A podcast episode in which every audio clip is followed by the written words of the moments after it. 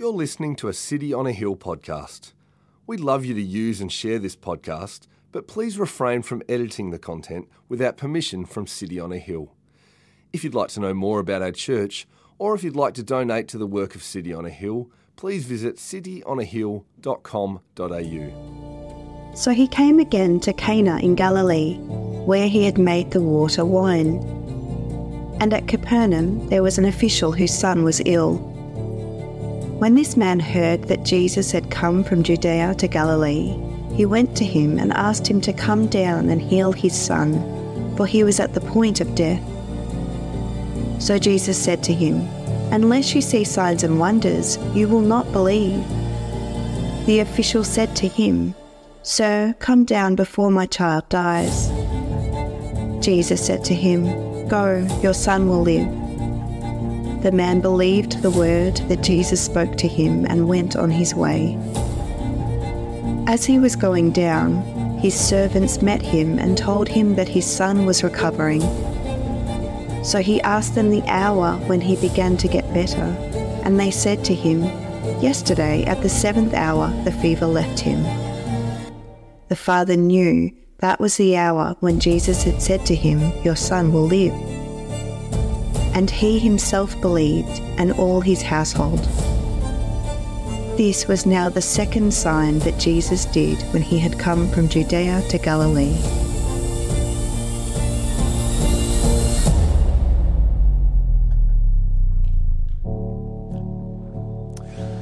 This is the word of the Lord.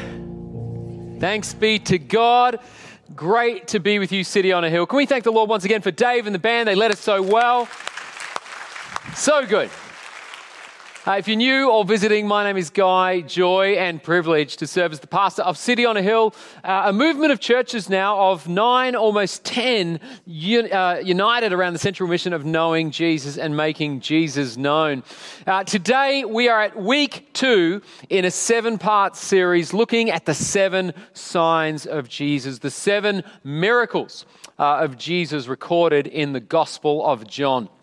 To begin, uh, I want you to imagine uh, a father and a young boy uh, standing by a lake. And let's say the young boy is about five years of age, and you can see him there with some bread in his hand, and he's feeding the ducks who are swimming up to him on the waters of the lake. When out of the corner of his eye, he sees this large, white, beautiful swan. He's never seen one before and he's a little bit frightened at first. And so he looks to his dad for reassurance and his dad smiles and holds his hand and says, It's fine, it's good. And so the little boy continues to, to feed and to, to throw some bread onto the water before this white swan. And then as he's there, the little boy as little boys like to do, asks questions of his dad. He says, Are swans always this big? And his dad says, Yes. And he says, Do swans always like to eat bread? And he says, Well, I suppose they do. And then he asks another question about the color of the swan. Do, do swans always have white feathers? Now, it's a pretty simple and obvious question. You probably hear and you're like, well, yeah, of course, like, swans are white and swans are black. But you need to ask yourself a question and consider two facts. Where are we in this story and what time of history are we in? Because if this little scenario, this little story was in the 16th century and the lake was in London, then the father would have said with great confidence, Son, all swans are white.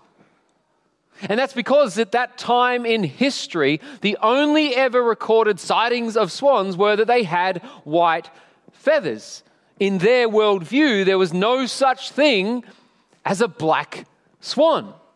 In fact, the idea of a swan, a black swan, uh, goes all the way back to the second century, where a poet established the idea of a black swan as a metaphor for something that was impossible. If something was considered impossible or it didn't exist, it was considered a black swan, like an honest politician or uh, a vegan who doesn't tell you they're a vegan or uh, a Collingwood supporter who has all their teeth. That anything you thought was impossible was deemed a black swan. Of course, that was turned off, uh, up on its head. Let me just check the year. Uh, what year was it? Uh, 1697. 1697. Dutch explorer is in Western Australia, looks out over the waters, and what does he see for the very first time?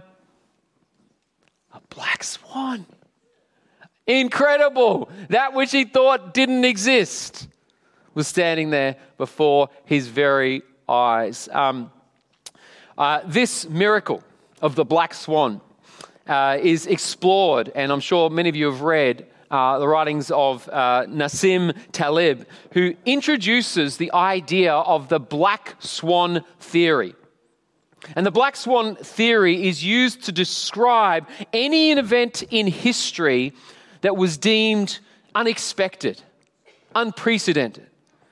Uh, whether we're discussing the rise of the internet or the Wall Street crash in 1929, uh, Nassim describes a black swan event as having three defining uh, qualities uh, it's an outlier, uh, it has a huge dramatic impact, and yet when you look closely at it, you can see patterns and explanations pointing to its reality.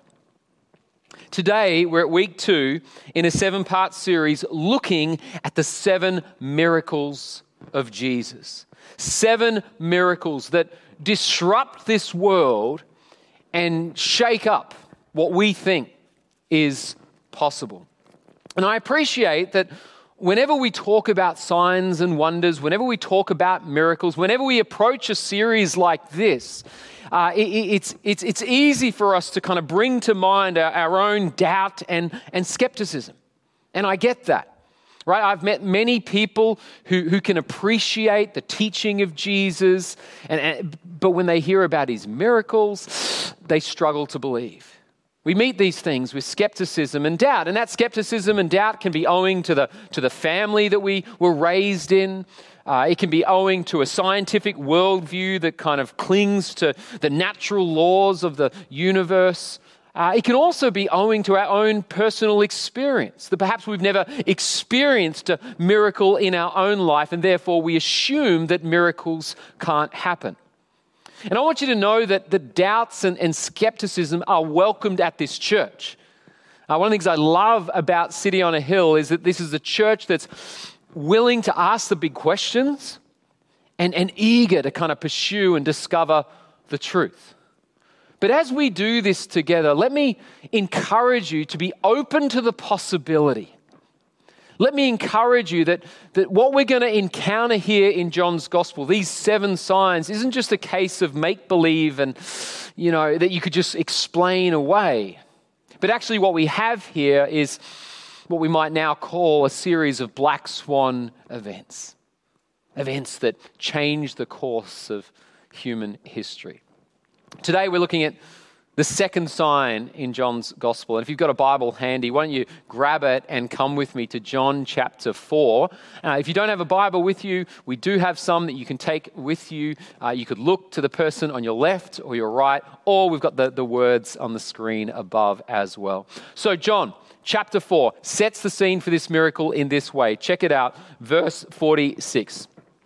He says, So he, that's Jesus, came again to Cana in Galilee, where he had made the water wine.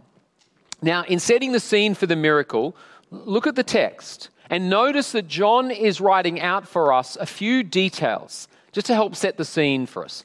For example, uh, he's telling us that he came again to Cana in Galilee. Does anyone know where Jesus was just before this verse? Anyone? Yell it out. Bueller? Samaria. Right? He, he, he's been, spent a few days with his disciples in Samaria, where Jesus has that transformative encounter with a woman by the well right? She's transformed by Jesus' insight and, and, and prophetic edge.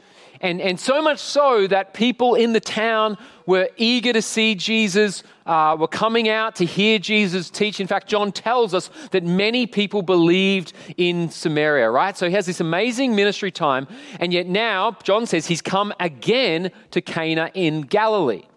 And, and that's interesting because Galilee, Galilee is where? That is, it's Jesus' hometown. Right? Galilee is where Jesus grew up. It's where he went to school. It's where he learned how to drive. It's, it's his hometown.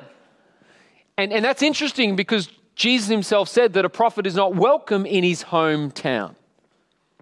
So you have this contrast in the text where Gal- uh, Samaria welcomed Jesus and believed in Jesus, and now he's coming to, to Galilee where people are a little bit suspicious about this son of a carpenter. But, but if we look at this text, just uh, keep it up there for a moment, there's another detail which now John is really spoon feeding for us. He says he's coming back to Cana in Galilee, which is where he had turned the water into wine. Right? Who was here last Sunday and heard uh, Ben Hewitt preach? Yeah, did a great job. Uh, ben, as many of you know, uh, great guy. He's leading our most recent church plant in Ballarat.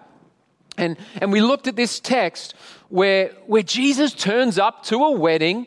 The bride and groom, they run out of wine. And, and, and what does Jesus do? He steps on in with, with, with a miracle. I was actually talking about this with the music team before. And like, what did you find insightful about this miracle? And Dave was talking about the joy in the scene.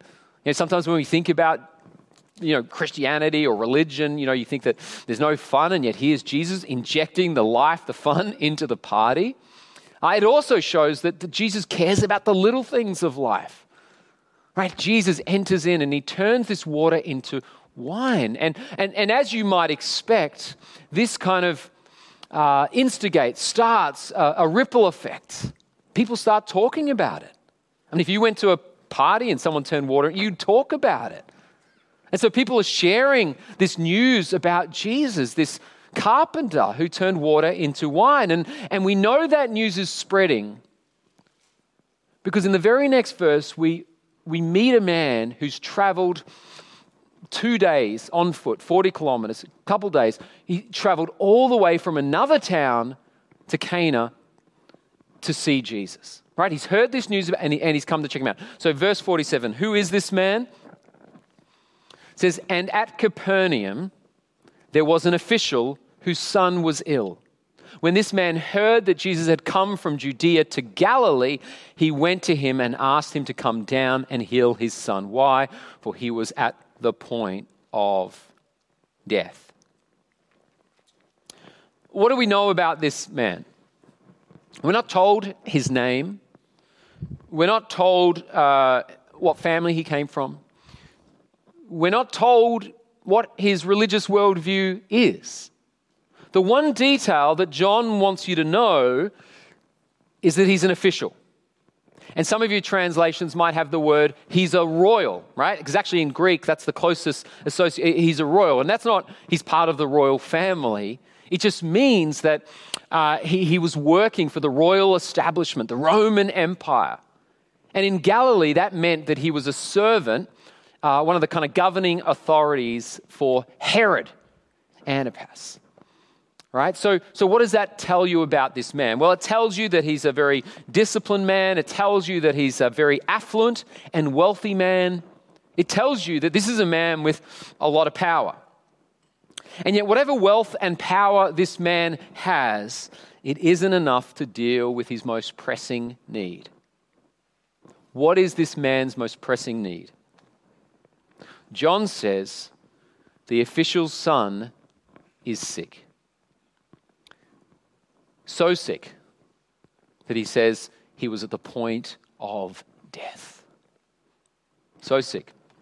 He's at the point of death. Um, as a father myself, this story hits me in a very real way. Uh, I'm a dad, I've got four kids, and so when I meet somebody or read a story about so, someone who has a child who is sick and, and sick to the point of death, I'm, I'm moved in a very uh, personal way. Uh, I had the opportunity uh, this time last week uh, to head to the Sunshine Coast with my youngest son, uh, Jacob. And uh, this is becoming something of a, of a family tradition where once a year I'm taking one of my kids and uh, going to the Sunshine Coast just to spend a, a few days together. Um, to spend time together one on one, to talk about life, to have some fun. And uh, Jacob, it was his turn this year. Jacob is in his last year of primary school, uh, which takes a lot of people by surprise because he's quite tall. Uh, he takes after his dad. Um, actually, uh, Vanessa, my wife, measured us next side by side just two days ago. He's already taller than me, grade six and he's already taller than me. And he got to compete um, when we were in Noosa in, in his first ever uh, triathlon. Uh, there he is there. And I don't know who was more nervous, him or me. Right? The night before, I couldn't sleep.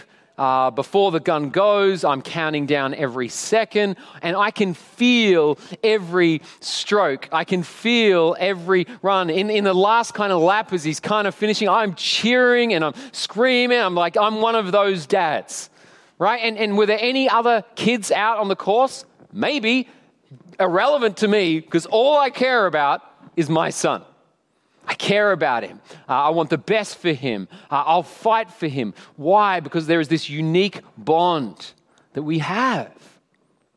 And there's something special about that. Something that says to me that this father in the story in John's gospel was hurting. He was desperate for answers. He had watched his own boy the official had watched his own boy come home from school one day and know that his boy was a bit off. And then there was a cough. And the cough turned into a fever. And the fever turned into a tremor. And, and he's scrambling for answers. I mean, it doesn't tell us in this text, but I can guarantee you he did everything he possibly could to try and help his boy. I'm sure that he called on the best doctors. I'm sure that he called on the you know, the, the best medicine. I'm sure that he tried anything and everything to try and, and save his boy. But he was running out of answers.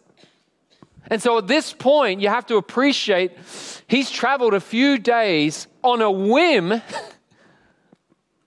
to give Jesus a shot. To give Jesus a, a shot. Listen, at this point, he doesn't know what we know about Jesus. he, he's never seen Jesus perform a miracle. He's never sat at the feet of Jesus teaching. All he has were a few rumors about a guy in Cana who performed this water into wine trick. And he thought, you know what? I'm running out of solutions. I'm going to give Jesus a shot. Isn't that cool? You, know, you might be here today and, and wrestling with something big in your life. And I know you are. And it may not be a, a sick child, but there's something in your life. Something that's like, ah, oh, this is, I've tried this. I went to that person. I did that. What if you gave Jesus a shot? What if you took that journey and on a whim sought to give Jesus a chance? And yet, here's what's really interesting. This man has traveled something like two days to get Jesus to help his sick son. But Jesus' response is very unexpected. Have a look in your Bible to verse 48.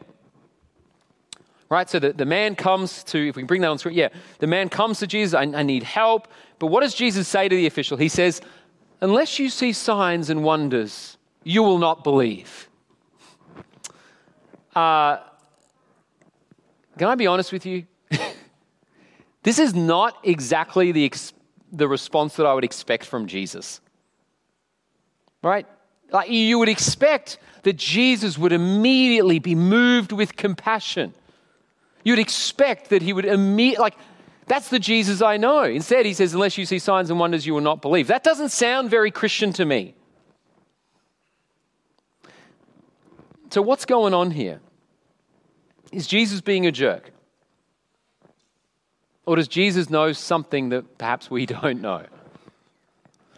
Perhaps a clue here lies in the word you, right? Unless you see signs and wonders, you will not believe. Um, it's hard to pick this up in our translation, But in, but in the original text, the word you isn't singular, it's plural. Right? So he's not saying unless you, he's saying unless you. Or as we Aussies might say, unless use. Right? Unless use people, unless use people see signs and wonders, use, you won't believe. Right? So what's the point? This is not a, like a direct kind of shot at this official and his sick son. It's a statement, a bigger statement about the nature of humanity. Right? Jesus knows people, studies people, interacts with people. And one of the things he notes about people that we need to hear today is that we are a people who put conditions on our belief. We put conditions on our belief. Right? And, and, and, and you're not alone in that. We all do it. Uh, famous story in the end of John's gospel. Uh, there's a guy named Thomas. And what do we call him? Doubting Thomas. Why? Thomas witnessed all kinds of miracles of Jesus, saw him walk on water, feed the 5,000, saw all of these things. And yet, when Jesus dies, goes to the cross, and rises again, and his mates are like, You wouldn't believe it. Jesus rose from the dead, the tomb is empty. What does he say? What does he say? We bring it on up here. Thomas, I think we've got it here. There you go. Uh, Thomas says to his mates, Unless I see in his hands the print of the nails and put my finger into the print of the nails and, and put my hand into his side, I will never believe. What's he saying? He's saying, I want proof. I need evidence. I need facts. I need to see it with my own eyes. I need to feel it. I need to touch it and then I'll believe. He's putting a condition on his belief. Ever felt yourself playing that same bargain with God? Right? Ever found yourself saying, I'll believe in you, God, if you can give me one sign? Um, I'll take you seriously. I'll start going to church more regularly if you answer me this prayer in a way that I know it was you. Um, is it wrong to seek a sign? Is it wrong to pray for a miracle? No. Actually, when it comes to doubting Thomas, Jesus appears to him in the midst of his doubt and gives him the proof that he needs. He's like, Touch my hand, see my side. In other words, he gives him proof. And he does that all the time. He gives people evidence, hard evidence. We've got, we've got the Bible, which is full of all of these miracles and testimonies to help you believe. But do you remember what Jesus said to Thomas? He said, Blessed are those who believe and have not seen. Blessed are those who believe and have not seen. The point is not that it's wrong to seek evidence, only that the essence of faith belongs to those who take Jesus at his word. To believe him. There's blessing in those who believe in Jesus without putting a condition, without seeing the signs and wonders that others might have seen. What does that mean for the Father in this story? The Father in Cana. Verse 49, John says, the official, the official said to Jesus, Sir, come down before my child dies. Don't you love the honesty and rawness of this moment? Right, the, the official doesn't want to get into a debate about signs and wonders. He doesn't want to debate about Christology. He wants Jesus to help. His son is sick, he's about to die, he needs Jesus to help. Does Jesus dismiss that prayer? Does Jesus dismiss us in our time of need? No. Verse 50 Jesus says to the man, Go, your son will live. Go, your son will live. Could you imagine standing in the presence of Jesus and hearing those four words go, your son will live? I mean, these words would have mean the difference between death and life, would have meant the difference between his mourning and the mourning of his household and community and, and the rejoicing. These words meant everything. And John says that the man, the official, took Jesus at his word and then departed. Jesus says, Go, your son will live. And Jesus uh, and the man took those words, believed them, and departed. And I find that a curious point because we know that all the great miracles in the Old Testament and all the great miracle workers that you read about in the Old Testament, they all had to be there for the great miracle, the great act to happen. For example, Joshua had to be walking around the walls of Jericho for those walls to come down. Moses had to have the staff in his hand uh, to part those waters. In other words, miracles involve us not just saying things, but doing things. You've got to be there, right? Proximity is the power. But the man in John didn't have any of that. He wasn't given a staff, he wasn't given a magic potion, no angel to accompany him. Jesus himself didn't even go with him. At this point, the man only has Jesus' word, his promise. Now, if this were a word from any other man, that would make us all quite uneasy. But one of the things you discover in the Bible is that God's word is powerful. One of the things you'll see all through the scriptures is the power of God's word. Uh, this world that we are in, this universe that we are in, right? The atheist takes that huge leap of faith and says it came from nothing. The Christian believes that this world was created by God. God made the heavens and God made the earth. And how did God make this world? Well, the Bible tells us that God made this world with His word. Let there be light. And there was light. And do you see the connection between what God says and what He accomplishes? Right? That's different from us. I can say, yeah, I'll take the bins out Tuesday night. But that doesn't mean I'm actually going to take the bins out next Tuesday night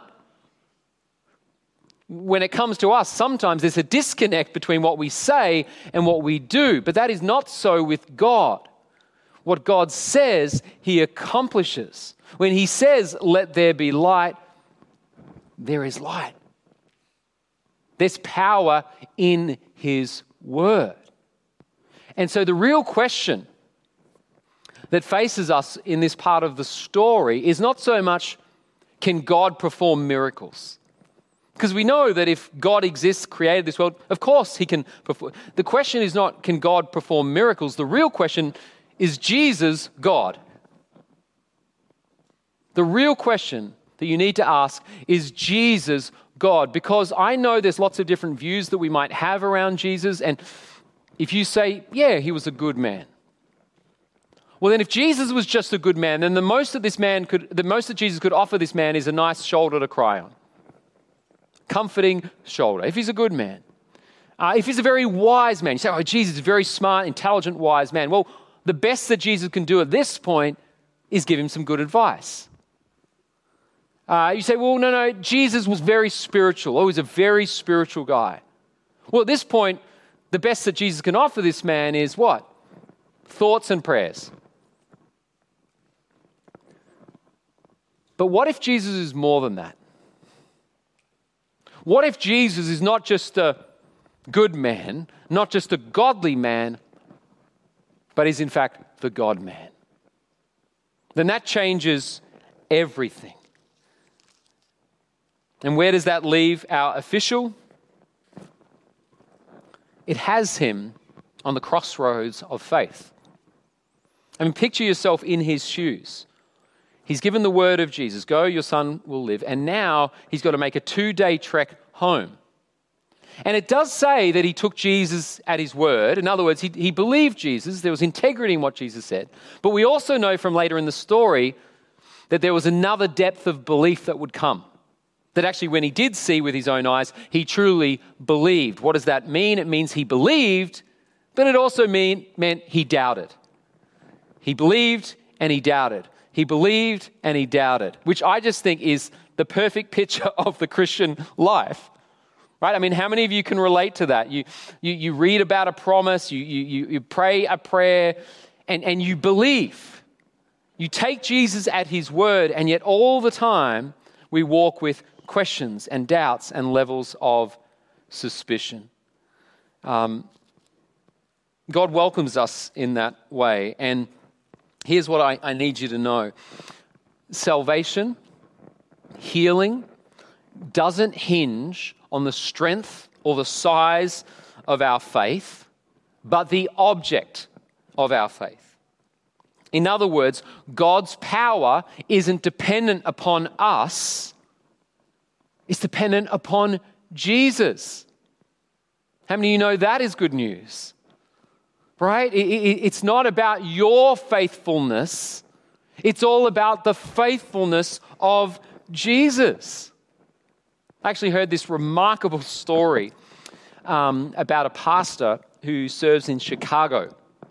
And he's uh, a, a Christian, but holds a view that the signs and wonders of God ceased at the end of the uh, apostles. At the end of the apostles, once the Bible was finished, uh, there are no more signs and wonders today. The school of theology is cessationist. They believe that it's ceased, right? There were miracles and wonders in the days of Jesus and the apostles, but that's it, right? That's a, that's a, a view out there. And that's what this pastor believed. And then he went preaching in uh, a rural town uh, village in South America.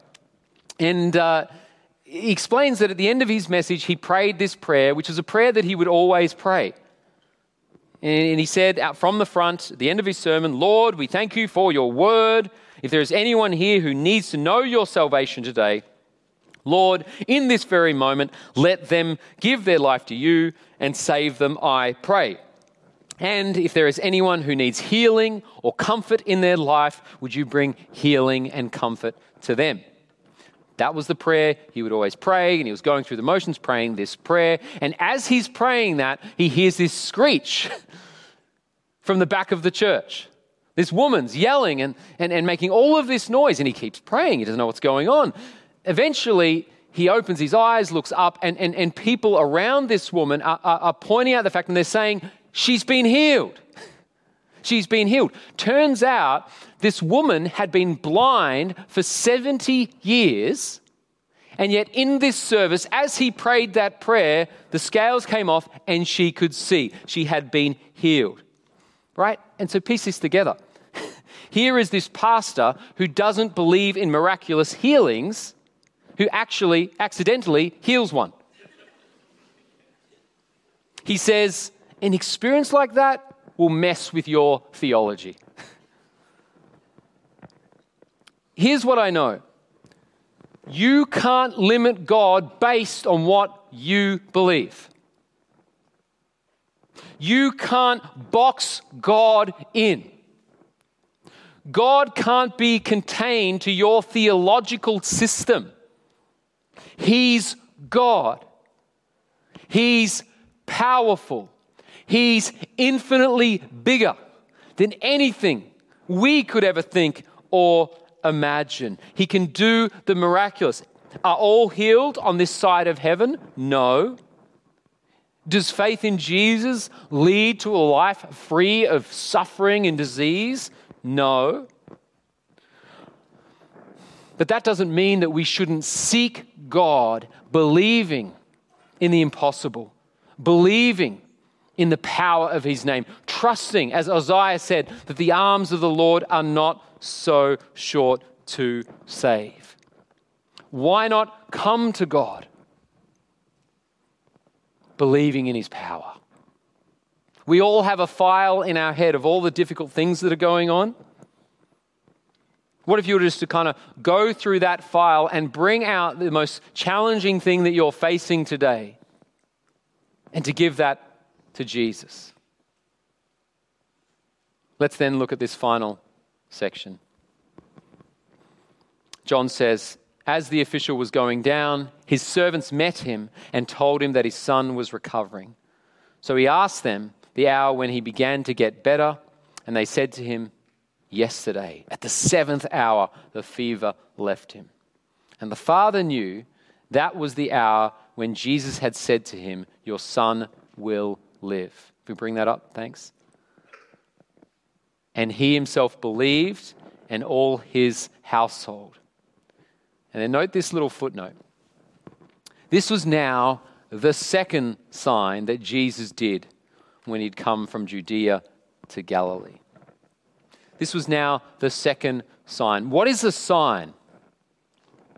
A sign is something that points you down the road. In other words, the miracles of Jesus are not just about the miracles themselves, the miracles are there to teach us something about Jesus. They're to teach us something about the nature of God, the power of God. They are pointing us, they're giving us a window to something to, to help us see. So the question then is well, what are we supposed to see from this miracle? Where is this sign pointing us?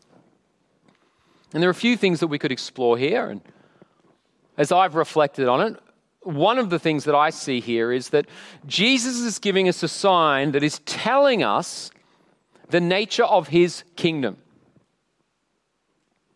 That when he healed this little boy, he was giving us a keyhole into the nature of his kingdom, which we will one day see and know. That in the kingdom of Jesus, there is life. In the kingdom of Jesus, there isn't sickness. In the kingdom of Jesus, there is no disease, dementia, or death. In the kingdom that is to come, God will make all things new. And that's good news. If you put your trust in Jesus, you need to know that He will heal you. Now, that healing may not happen in this life, but I can guarantee you it will happen in the life to come because that's the nature of His kingdom. The devil, the Bible says, comes to kill, steal, steal, and destroy. But Jesus came, why? That you'd have life. And so we who are in Jesus look forward to a day where all is made new. Right now, what do we have? We have His Word, we have the promise. Like the official returning home who held on to the Word of God, so we hold on to the Word of God as we make our journey home. It's the nature of the kingdom, it's the nature of Jesus. This is why we worship Him, because He's good and He's going to make all things new. The second and, and, and final point, as the band uh, gets ready to come on up, is this sign, this miracle, points us towards His grace. This is a miracle that points us to the grace of Jesus. Why, why do I say that? Why do we, where do we see that in this story? Well, think about this man for just a moment, the, the official. Uh, who is he? He is wealthy, and he is powerful. And that's interesting. I was talking to my, my other son about this, Zach, and, and he was highlighting to me that almost all of the other stories around Jesus involve him caring for the broken, the marginalized. In fact, we, we, we sung a song earlier today, All the Poor and Powerless. But actually, this is a story about someone of power and privilege. And not only that, uh, he was working in the courts of Herod. And, and if you, just in case you're not familiar with your history, Herod was a nasty piece of work. Right? Herod's the guy, they weren't just exploiting people for their own financial gain. Herod's the guy who had John the Baptist's head cut off and put on a plate for his stepdaughter right? He's a nasty piece of work, and this official works for him. And so you piece this together. You could expect actually that Jesus would tell this guy to, to nick off, You could expect that he would say, Mate, you're getting what you deserve. You've been treating all of these people bad. You've been bossing people around. Go your way. I mean, that's what karma would say, right? And I know Aussies love karma. Karma is this doctrine that you get what you deserve in life.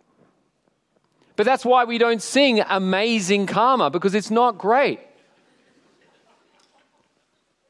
We sing what? Amazing grace. In karma, you get what you deserve. In grace, you get what you don't deserve. How many of you write, look, I am familiar with my own sin, very aware of my own sin, sin, and the many times I've stuffed up, fallen short, failed to do what's right, done things I shouldn't have done, like I've been an idiot. And one of the things that can stop my relationship with God is not, and, and be, praying big prayers and asking for miracles, um, it's not so much, uh, you know, believing in His power, it's just being aware of my own sin. I can be aware of my sin and it holds me back.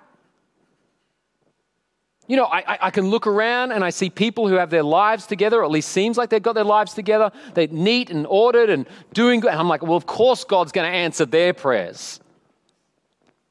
Why would He answer my prayers when I've done this, been there? Take comfort in the grace of Jesus. Take comfort that even though this royal, uh, uh, uh, royal official with his power and privilege and shady, you know, friends, and Jesus loved him. Jesus served him. Jesus gave him a breakthrough in his life. That's the grace of Jesus. And it's a grace, right? Remember, this is a sign. It's a grace pointing to the fulfillment of his amazing grace on the cross. On the cross. Do you know that Jesus went to a real Roman cross and was beaten and bloodied and bruised? Do you know that he suffered public humiliation? Do you know that they ridiculed him, spat on him, mocked him, taunted him? You know, this whole story in John 4 centers around a father and a son. A father who loves his son, who's desperate for his son, who would do anything for his son. And in this story, the son is spared. He's given life. But in the gospel, we see the father handing his son over, the son laying down his life. He wasn't spared from life, he walked into death. And he did it so that all of my sin and junk and mess and all of your sin, junk and mess might be forgiven. That we might na- know true healing, true forgiveness, true life. That's the grace. That's the reason we pray and seek Him out because we know He's good, we know He's powerful.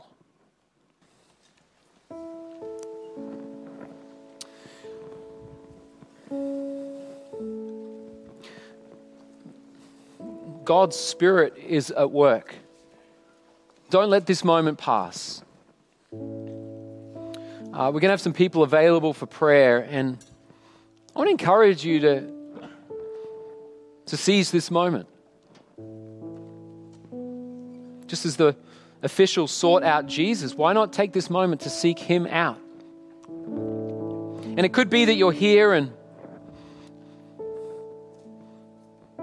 there's a situation in your life that feels beyond you. Maybe it is a sick child. Maybe it is a broken relationship. Maybe it is difficulty in a family. Maybe it is struggle with work. There's something that you know is beyond you, but it ain't beyond Jesus. And so faith says, Lord, would you help me? So maybe you want to pray that with some people next to you. There'll be people down here who'd love to pray that with you. It's not saying you need perfect faith. We all have doubts. We can stumble our way towards Jesus, but He wants to hear from you, and He wants to work in your life. It Could also be that you're here and you're not yet a Christian. You've just been coming along to church, maybe a friend brought you, and that's awesome that you're here. I want you to know that Jesus loves you, died for you, and rose for you, and that there is life and forgiveness and healing in Him and in Him alone. If you'd like to know what it means to follow Jesus, if you want to put your trust in Him, I encourage you to come forward as well. Father, thank you for this room and the men and women here who you know and love by name. Meet us now by the power of your Spirit, that we may trust in you and worship you as our God. And pray this in Jesus' name, and all of God's people said, Thank you for listening to our podcast. If you'd like to know more about our church, or if you'd like to donate to the work of City on a Hill, please visit cityonahill.com.au.